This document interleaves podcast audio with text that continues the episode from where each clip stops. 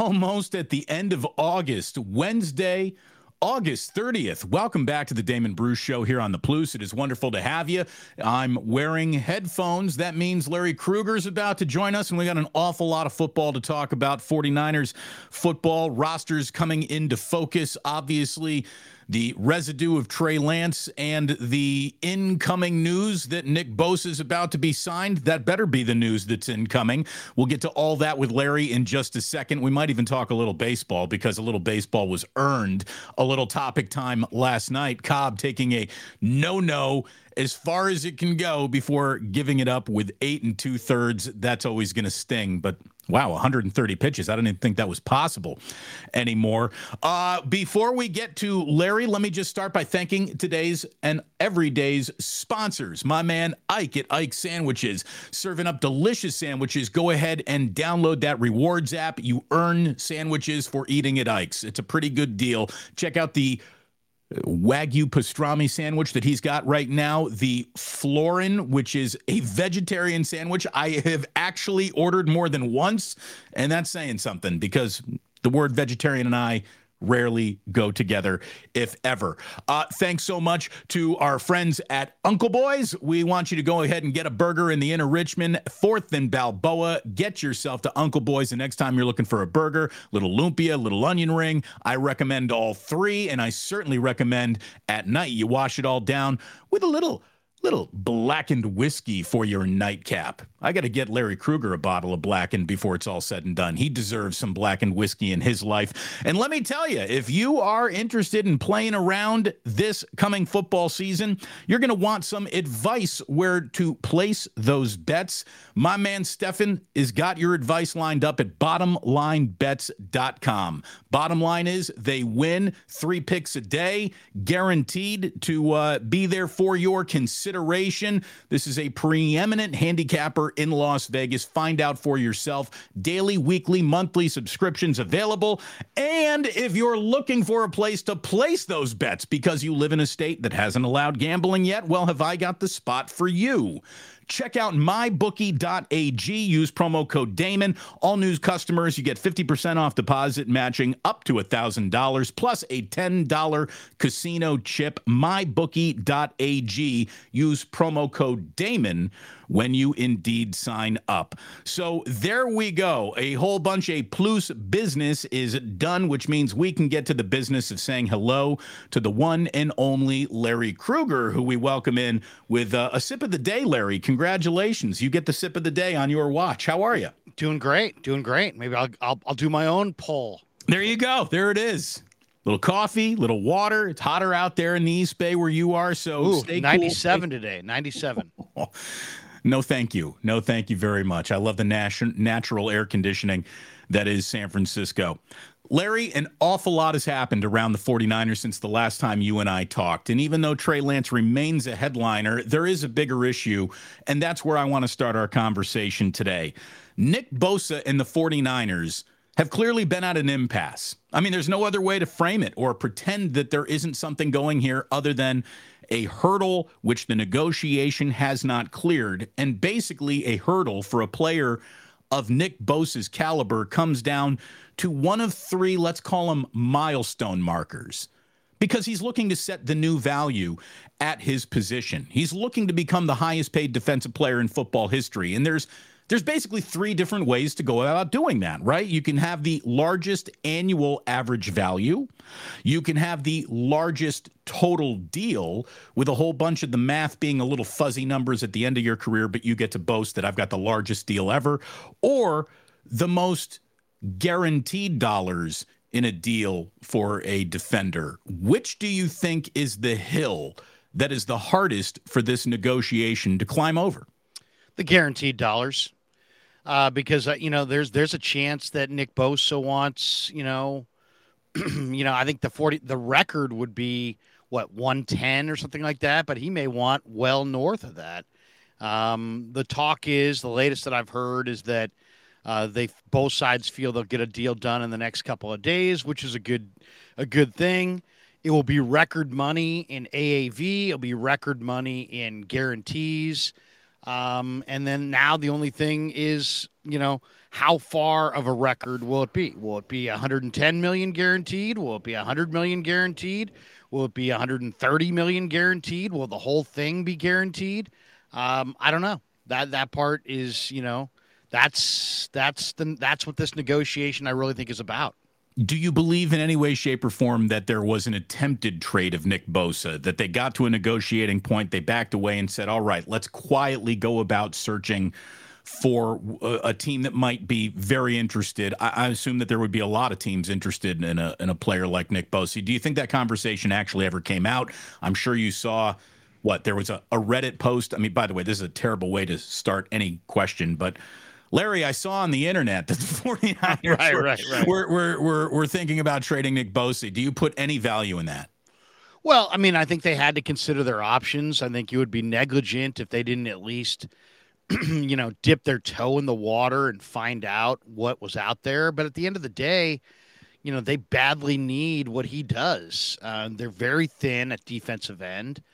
Even if they have him, they're very thin at defensive end. So, um, I don't know what you would trade him for. You know, I mean, I would imagine Miami probably was interested, but I would I would have wanted Christian Wilkins. Um, you know, right out of the rip, you know, to start and and probably something significantly more than that. Well, and here's maybe Jaelan no, Phillips. I mean, no I, team is trading for Nick Bosa and giving up assets that they think you know would would prevent them from winning now. Because if you're trading for Nick Bosa, you're in win right now mode.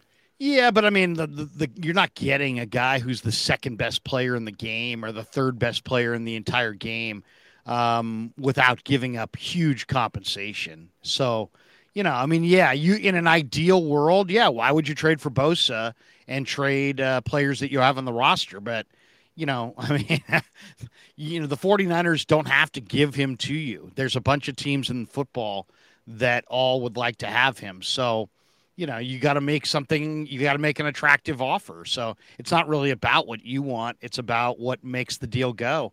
But I just don't think it's a, I think it's a non starter across the board. Um, how many teams have the cap room to accommodate that kind of a deal? How many teams have the assets to send back to the 49ers to satisfy them in a trade?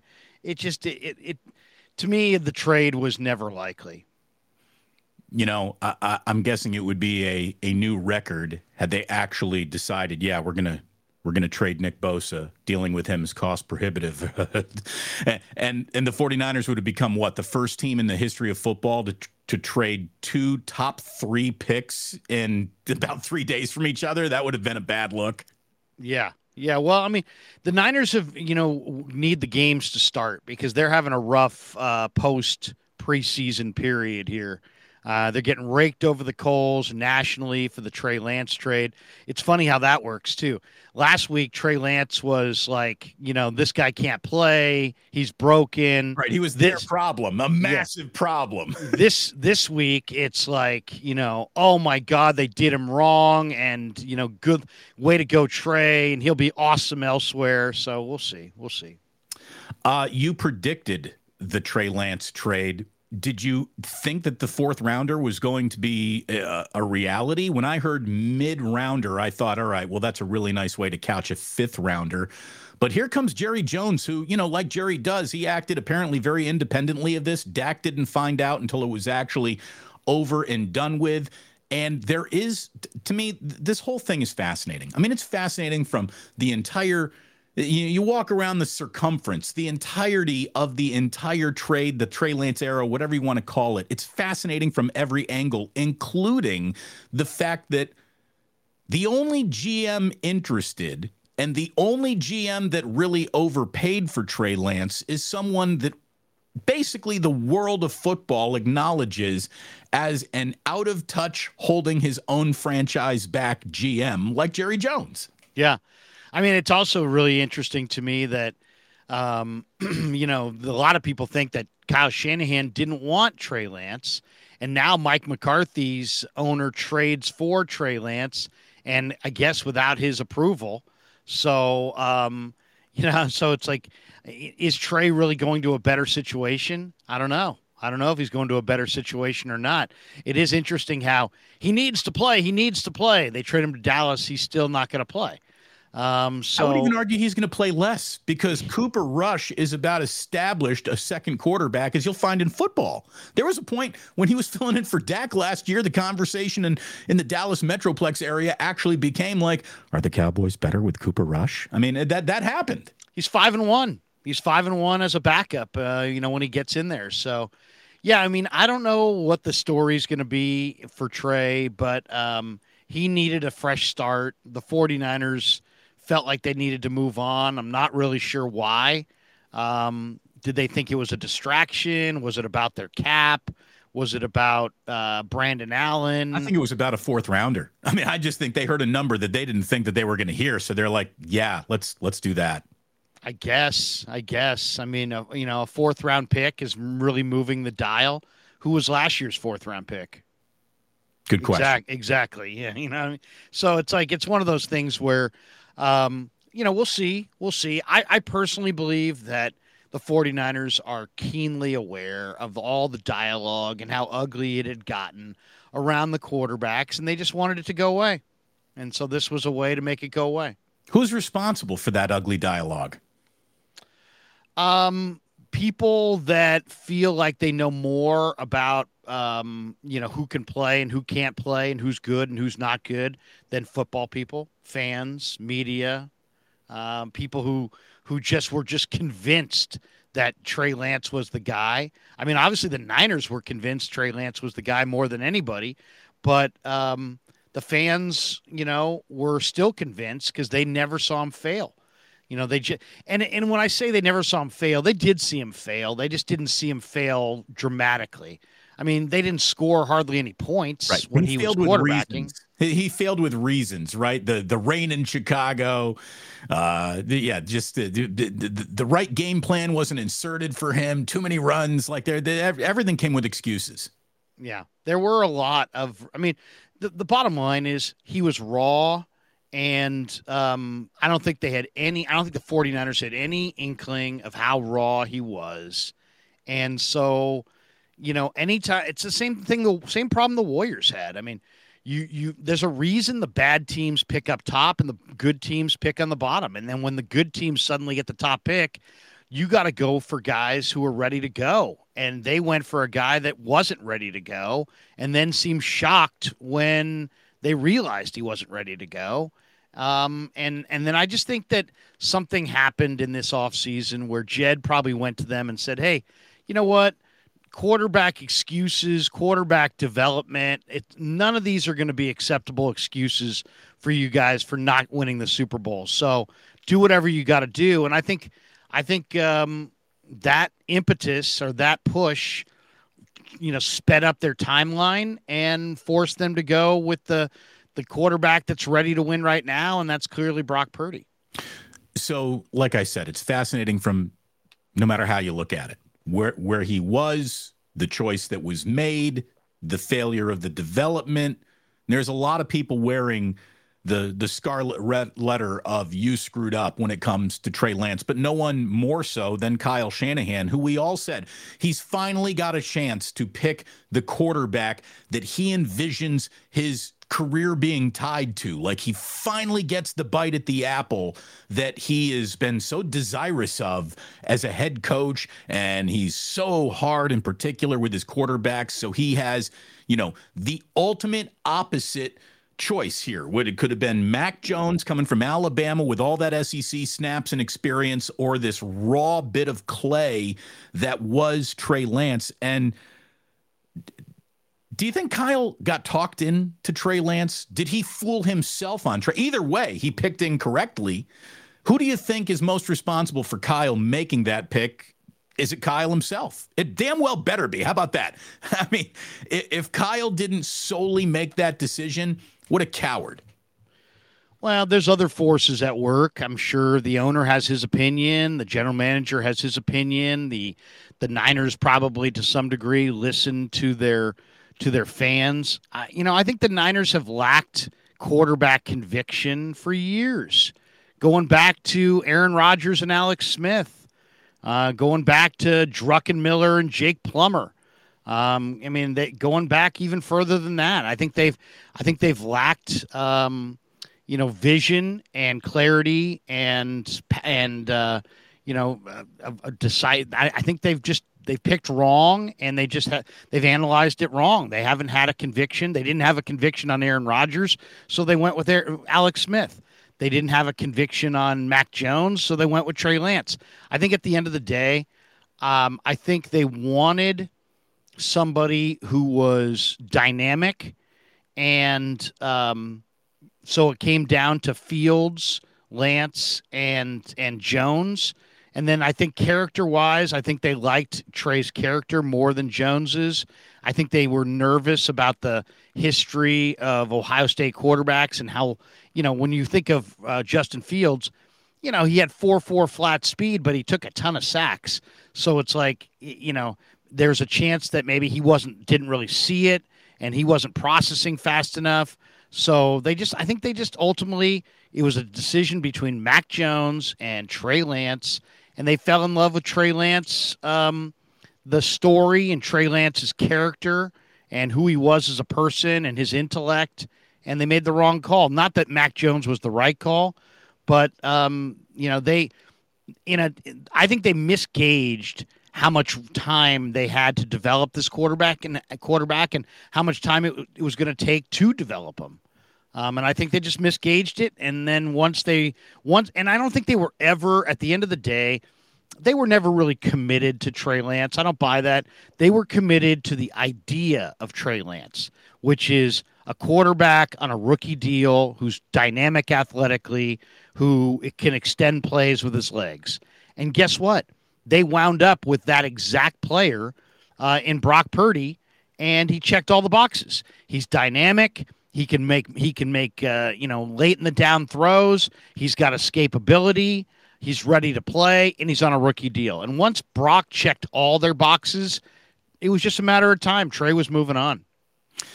So let's say, you know, we're living in the Marvel universe, multiple timeline, and we can go back in time.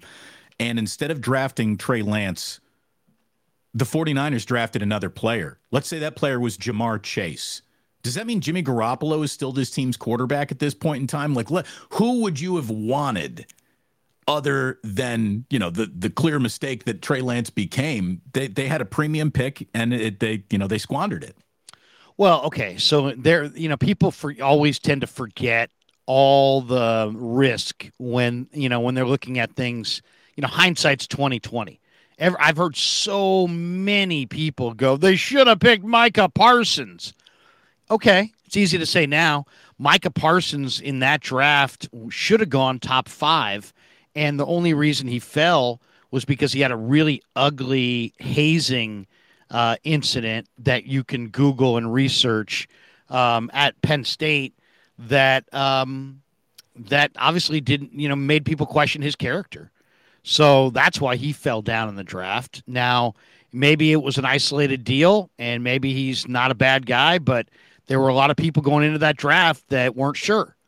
Um, Ja'Marr right. Chase and, and, leave it to the Cowboys to be like, yeah, that's we don't even give a shit. yeah, yeah. I mean, Ja'Marr Chase, you know, I think was the special player. Uh, but you, do you trade up and give up those kinds of assets for a wide receiver? You know, probably not. So I mean, you know, you Penei Sewell would have been uh, uh maybe the choice. Um, you know, Patrick Surtain could have been a choice. Um, Kyle Pitts. Yeah. Well, I mean, look, you want to talk about disappointments, right? Kyle Pitts hasn't done much in his career yet. He's had some injuries. I mean, Ja'Marr Chase was to me the slam dunk. I love Ja'Marr Chase going into that draft. I thought he was the, the best wide receiver I'd seen in the SEC in years. Um, he was the best. He was the dominant player on their national championship team. He was a sophomore that year, so you know I, I had Ja'Marr Chase penciled in, but you know what? They had they at that point they were going quarterback. Personally, if you ask me what I think they were thinking, I think they were thinking that you know at that point it was still kind of like unknown who was going where. I think they like Kyle, uh, like Zach Wilson. I really do.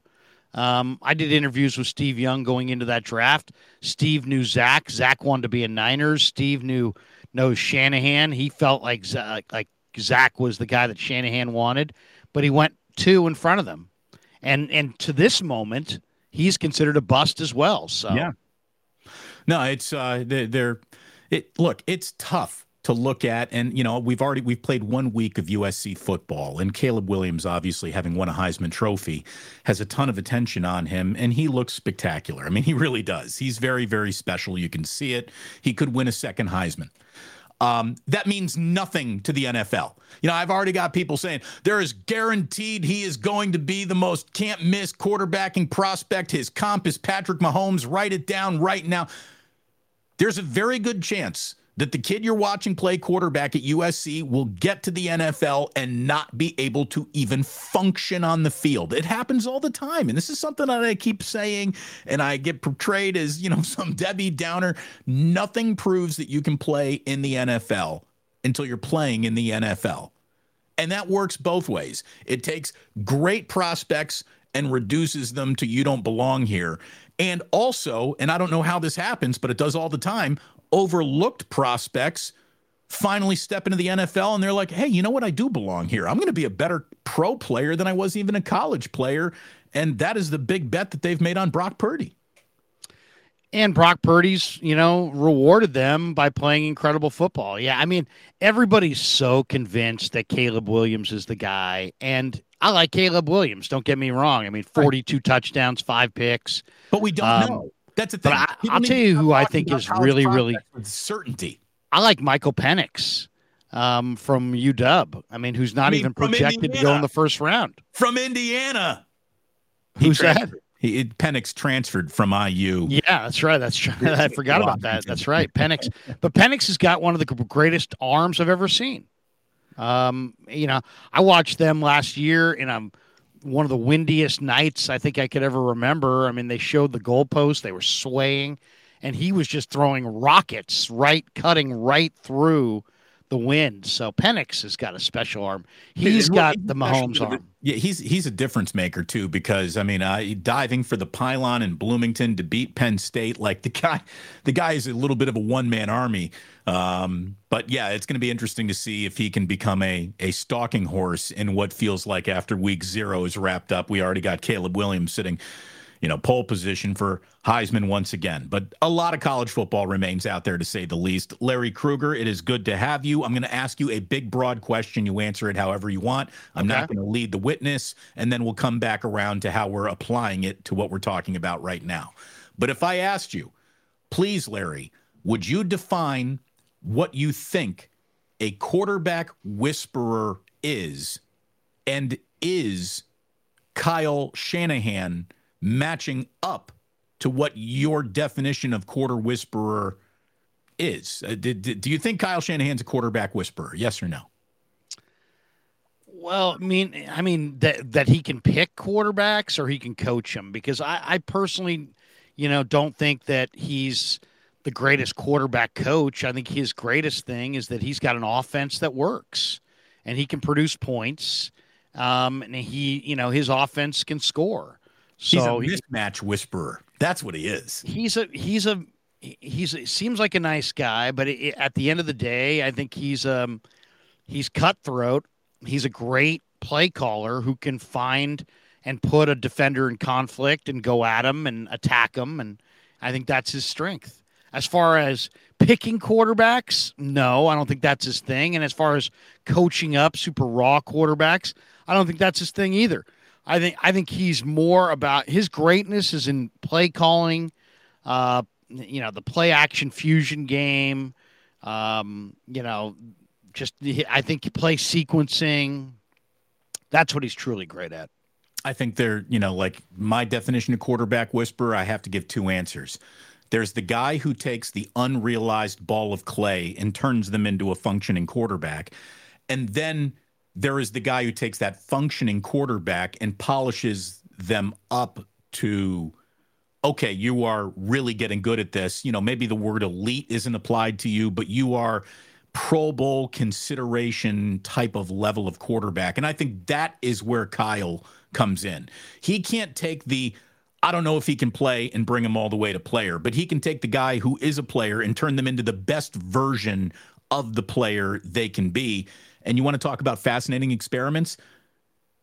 Jimmy Garoppolo with the Raiders this year, to me, is going to be as interesting a 49ers story as you can attach to the 49ers in another NFL team's locker room. Like, which way would you bet? Jimmy has a better year without Shanahan in his ear, or Jimmy regresses massively, and you're talking about, you know, Aidan O'Connell by week eight in Las Vegas? I think I think he's going to play well because he's he's now at that part in his in point in his career where he's starting to understand that negative plays, eliminating negative plays, is as important as creating, you know, um, positive plays. So you know the one thing that Garoppolo's never understood that Brady gets and Russell gets and Brees got and Rodgers gets is that you're not going to. There's you know 65 snaps in a game you're not going to win all 65. You know, Jimmy's gone out there and just like, I'm going to try to win all 65. And sometimes you got to throw it away. Sometimes you got to throw it away and go to the next down. I think he finally conquered that mountain last year. So I think he'll play efficient football. He's got some good weapons, but ultimately, I think he's going to get. You know, he he's a tough guy who likes to stand in against the rush. He doesn't have a great line. Um, and I think he'll wind up getting hurt. Uh, my guess is in the first half of the season and the whole second half of the year will be, uh, you know, the rookie from Purdue. And I think the rookie from Purdue is going to outplay him. Uh, if you are in here for the very first time, welcome. If you are a Damon Bruce Show Plus or diehard, welcome back. Please hit subscribe, hit notify, and if Larry brought you here today, and we have a, a, really good number of people in the room right now, Larry, I'm assuming a lot of them followed you over here. Uh, go ahead and give us a subscribe, and you won't miss a thing that Larry and I will be doing together this football season. And we're going to be doing quite a bit together once football season gets rolling here, talking to some out of town media members, some coaches along the way, and really getting to know not just the Niners, but who the Niners are going to be playing on a week to week basis. And have you already started thinking a little bit about this Pittsburgh game, Larry? What what, what kind of chances do you got to? How about this? I'm going to start the year getting the 49ers right on. You might lose this game alert. I think this Pittsburgh game is going to be a little bit of a headache for the 49ers. Well, I mean, on paper, the, the Steelers are always tough to beat week one at home under Mike Tomlin. I think they're the the numbers show it. I think they're like eight and one or something like that in the last nine home games in week one um, there at Heinz Field. But this one favors the Niners. Uh, the Niners should win this game. I mean, either the Steelers will go with Dan Moore at left tackle or the rookie Broderick Jones going up against Nick Bosa. That's advantage Niners, even though Bosa may be on a I mean, snap hope, count. Right? Better yeah. be Nick Bosa.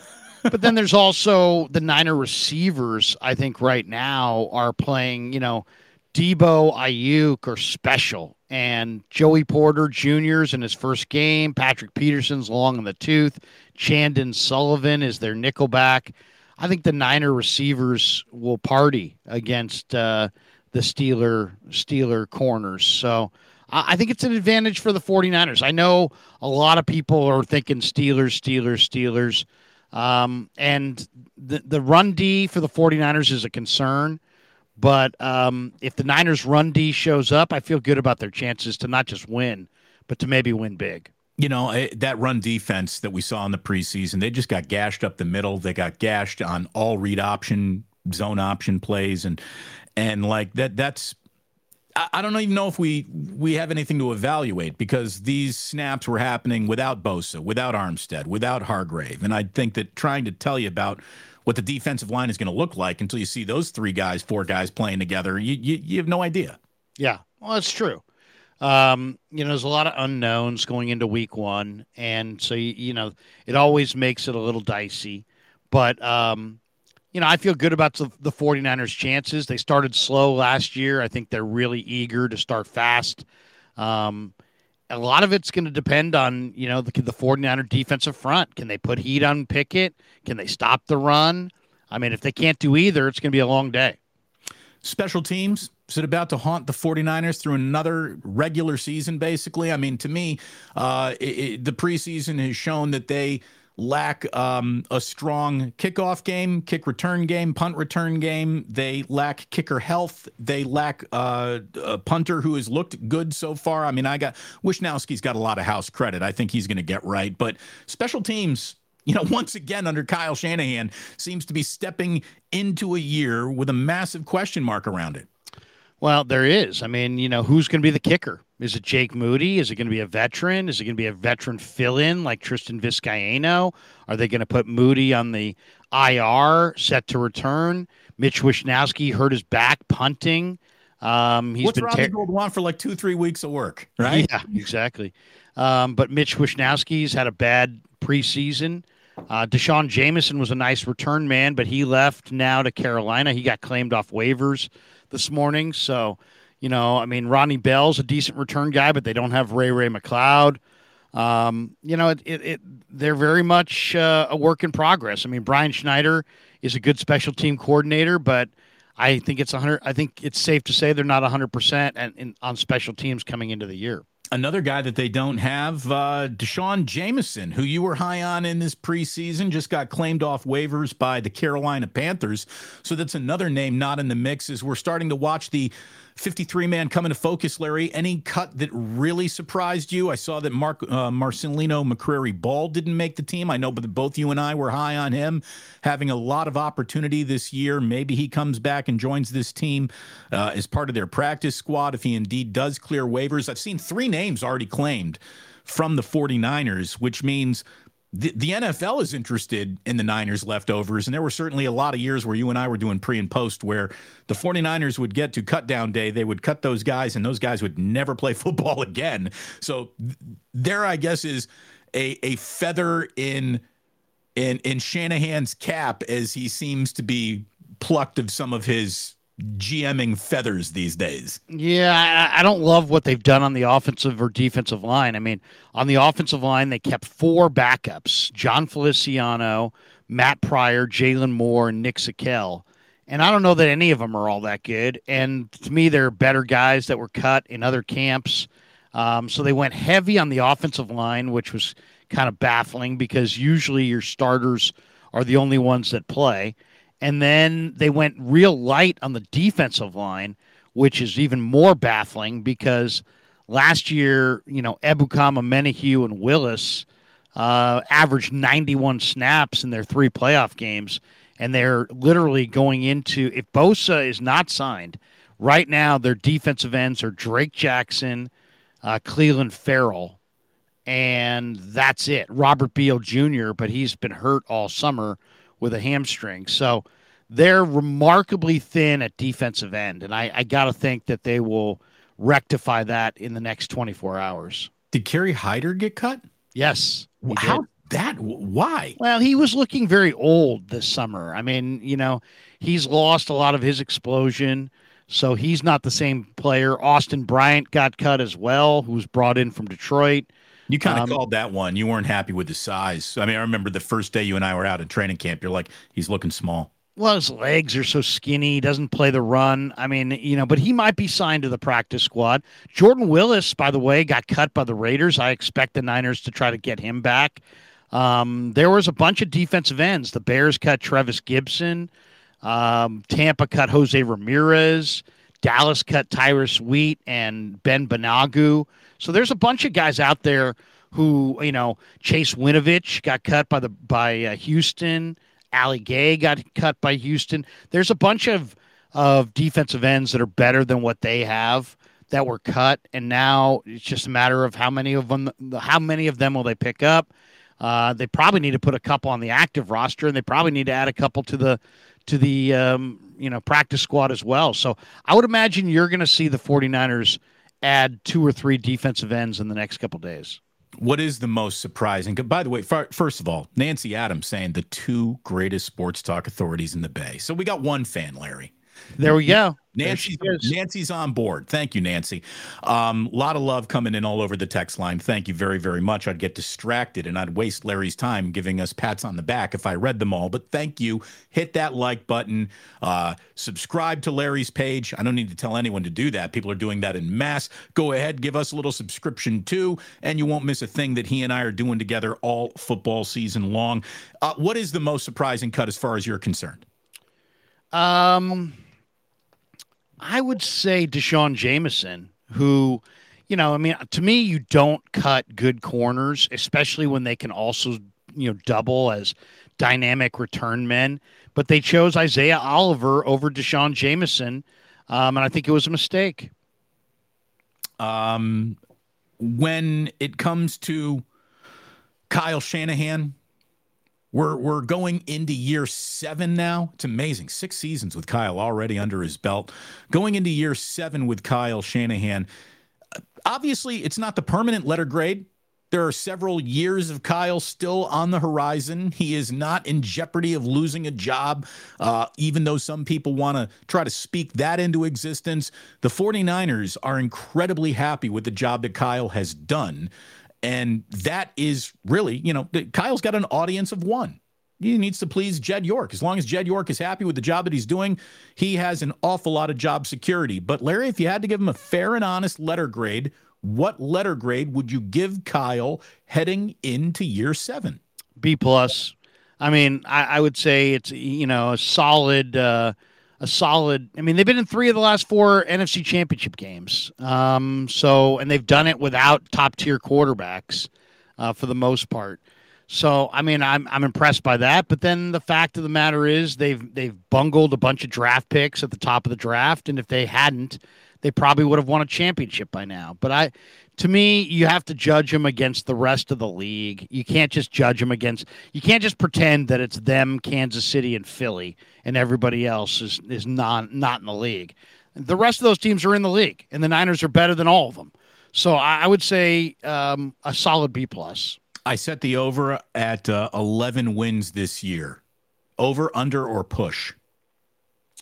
Um, I'll say push.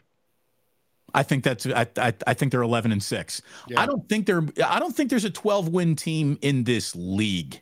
I, I just feel like this is a season where the NFL is going to cannibalize itself. I really do. I, I, I we've been trending towards that. The emergence of truly great football teams is harder and harder to find. And really, we're thankfully watching a level of incompetence sort of being swept away from the NFL.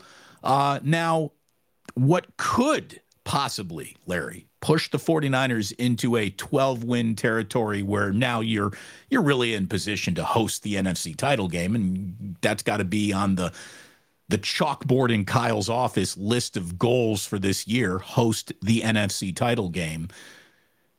If we have the Arizona Cardinals in full tank mode because they just cut Colt McCoy. They got very little faith in, in Kyler Murray.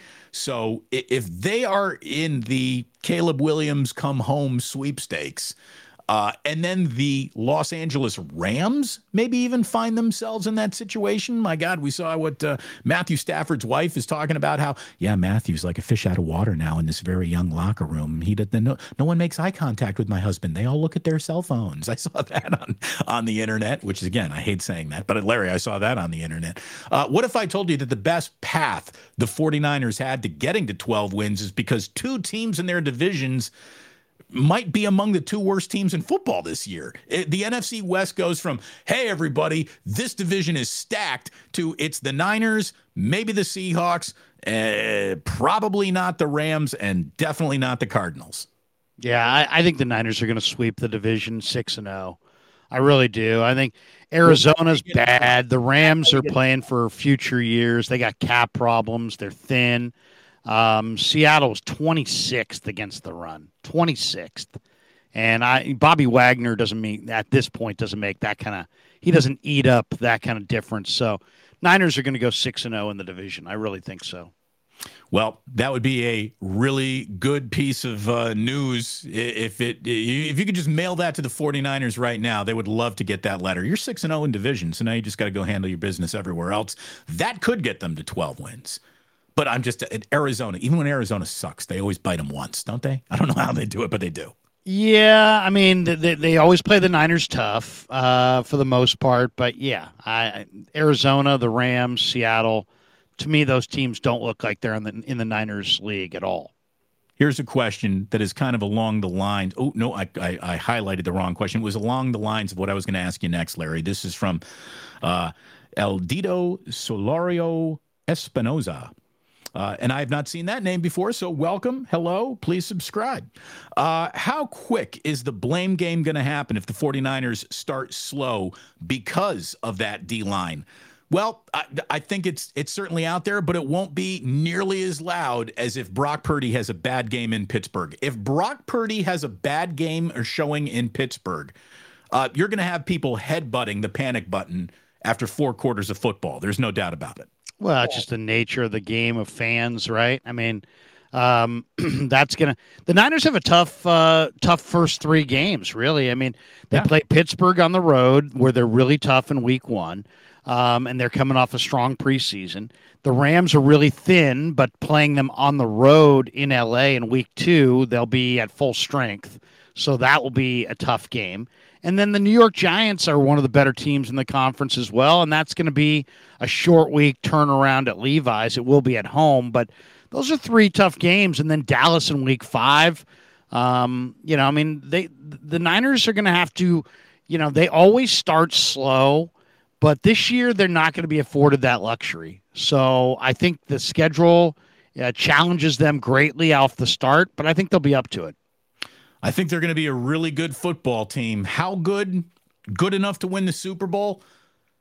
We got a long way to go before we even get to ask that question, much less get the answer to that question. But I will say, Larry, this is this is a massive, not just one, but two years for the Shanahan era. Like it either goes forward over the next two years for the next five, six, seven years, or the next two years will be the beginning of the end of the Kyle Shanahan era because the price of poker right now is reach and win the Super Bowl. I mean that that's a big ask. That's a big ask for anyone, any team. I, I've been saying, you know, Andy Reid and Patrick Mahomes, they might have the best team in football, even with the best team in football, best quarterback, best coach. Winning a Super Bowl isn't easy. It's never easy.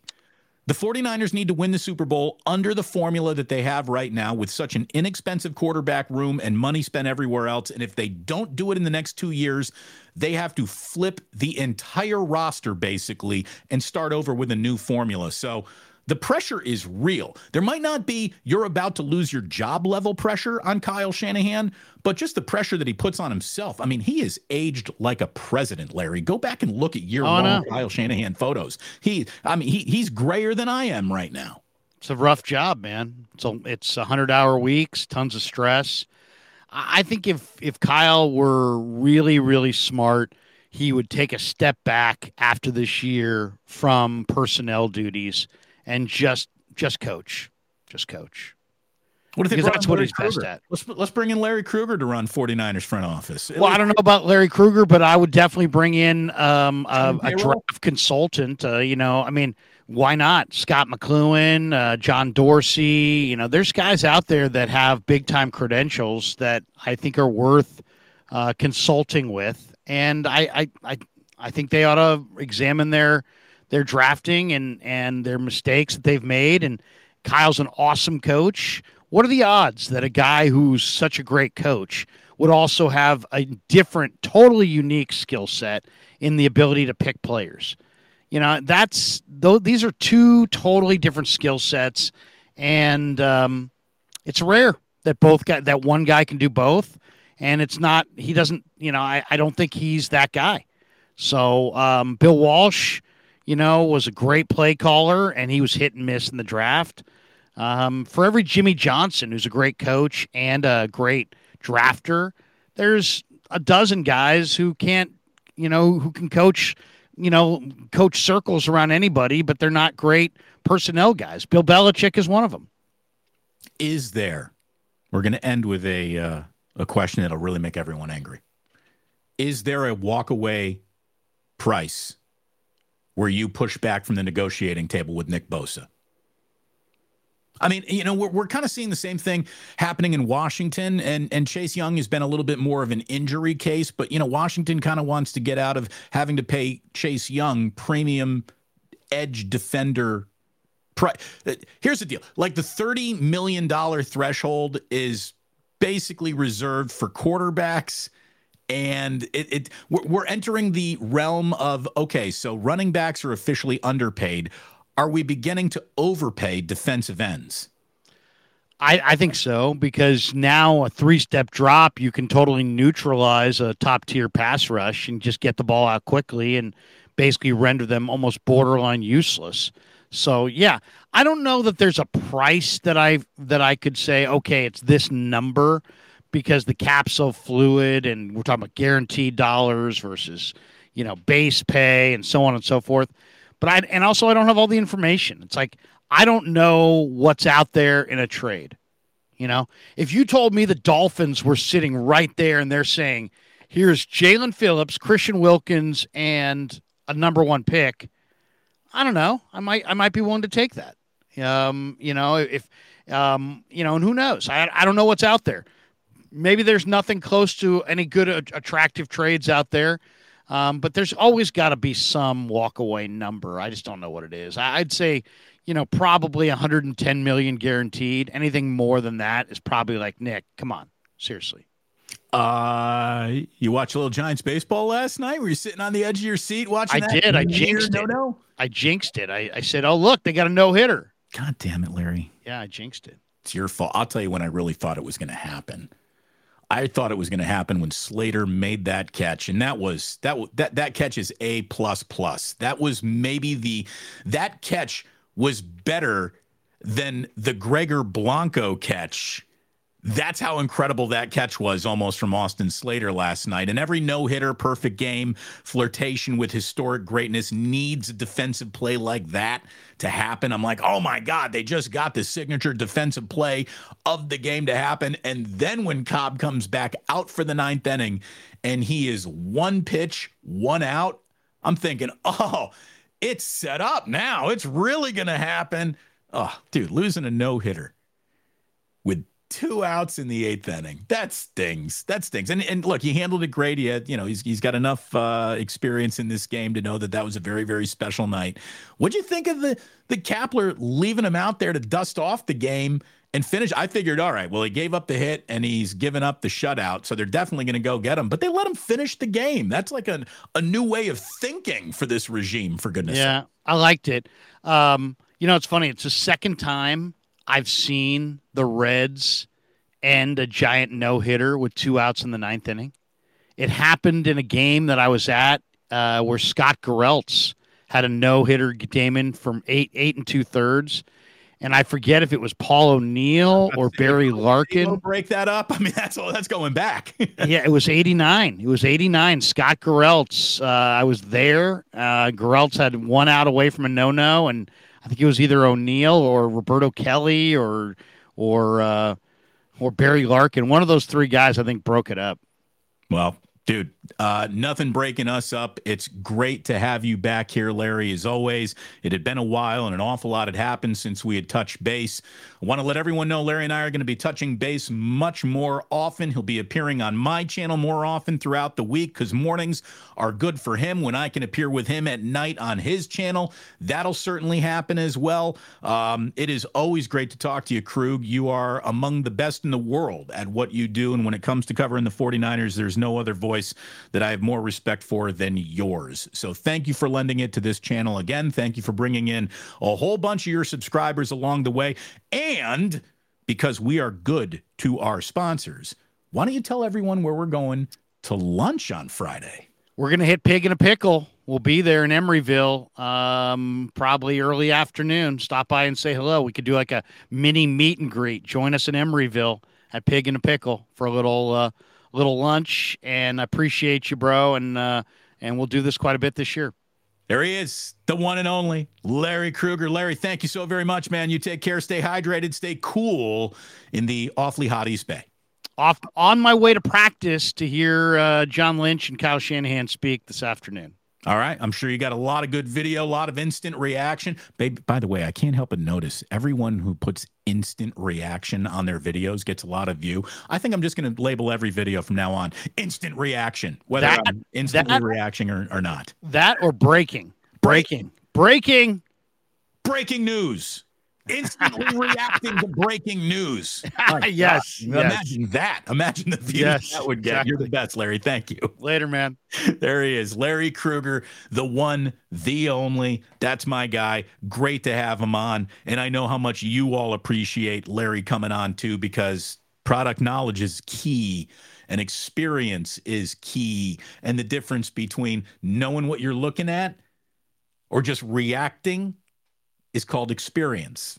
And that's what Larry and I bring to the conversation. I hope you too enjoyed that. We'll have much more with Larry throughout the year. Uh, this is uh, Chris. Chris Bean says, uh, Damon and Larry, are you guys going to collaborate on all of our Bay Area teams? Would be very, very cool. Larry and I will be collaborating on a lot of things. Obviously, nothing moves the needle more than football once football starts, but yeah.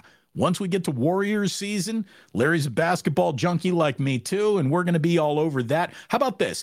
The single best sports talk show in the Bay Area is Damon and Larry talking about anything. I feel comfortable saying that. I hope you feel good about hearing it. I know Larry would endorse that.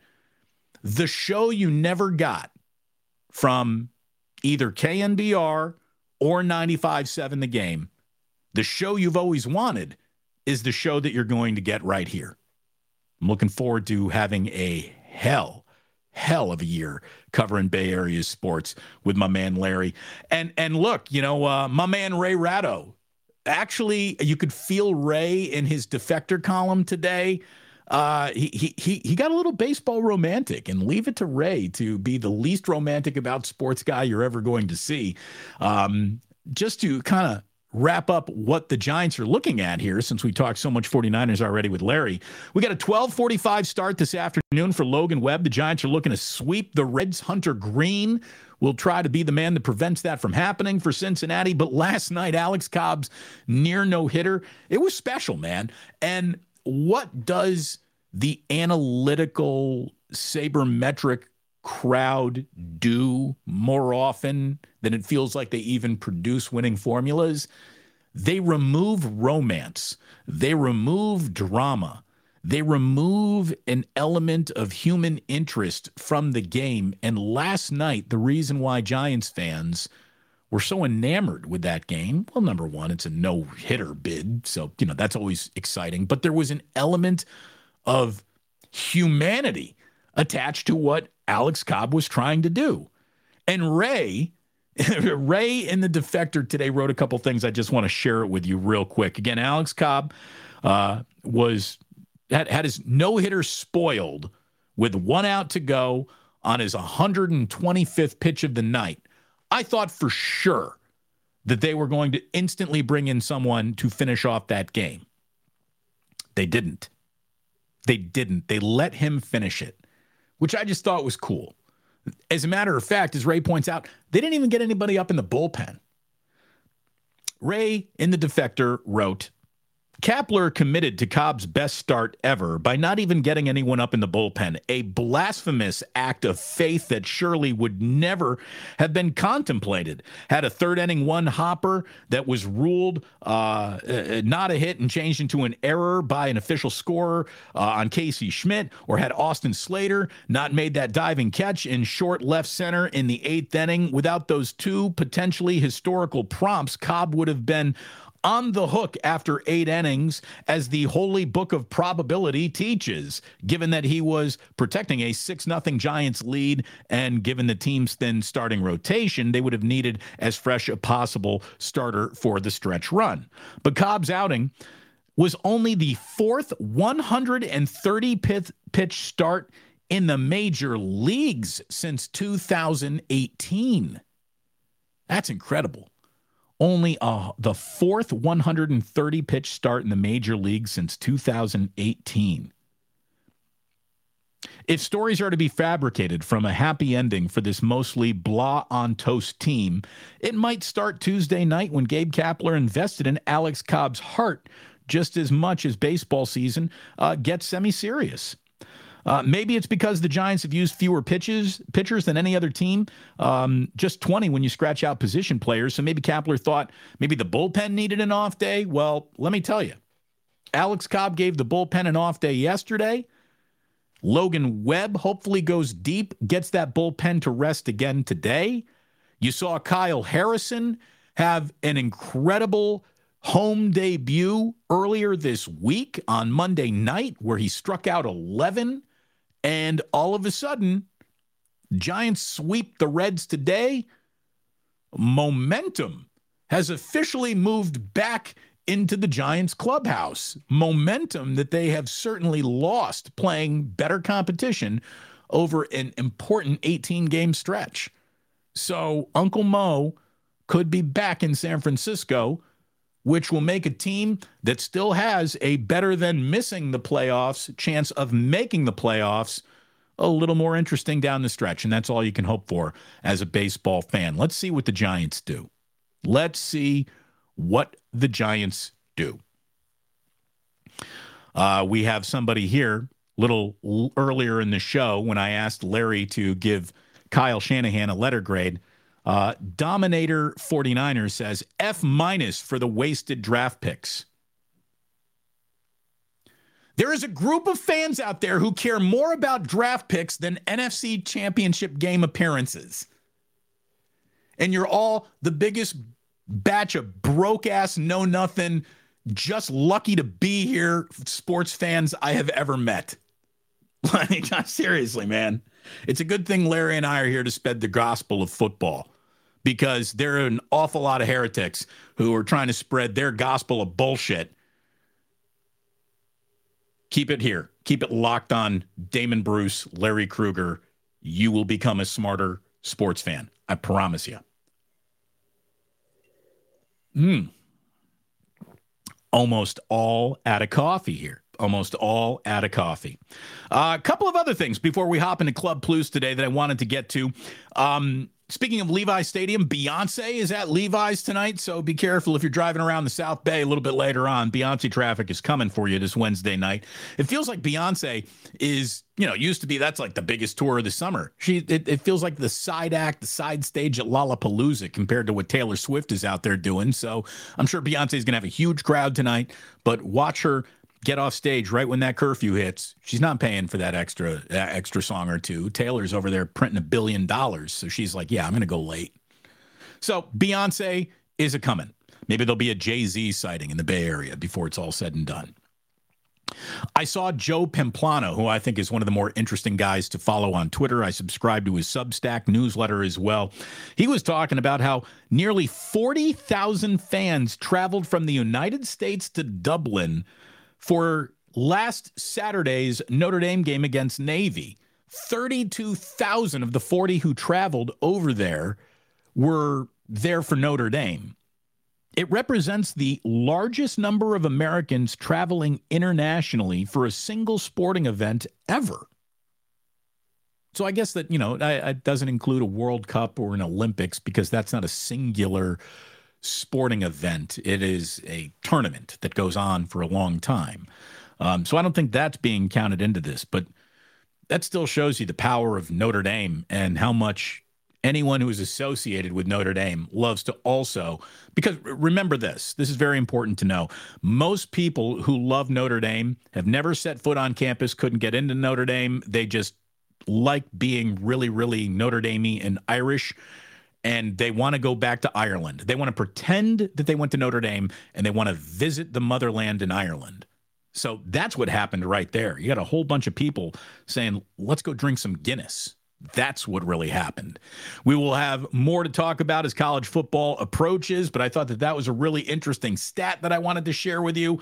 And uh, I want to thank Larry Krueger for coming on by and uh, spending some time talking about where the 49ers are as they get ready to step into Kyle Shanahan's seventh season as their head coach and general manager. Thank you for tuning in to the podcast today. If that's where you're listening to the show, it was great having you here. We're about to slip into Club Plus over on YouTube. But if you are listening to the podcast, thank you so much for doing so. And please do remember that sports don't build character, they reveal it.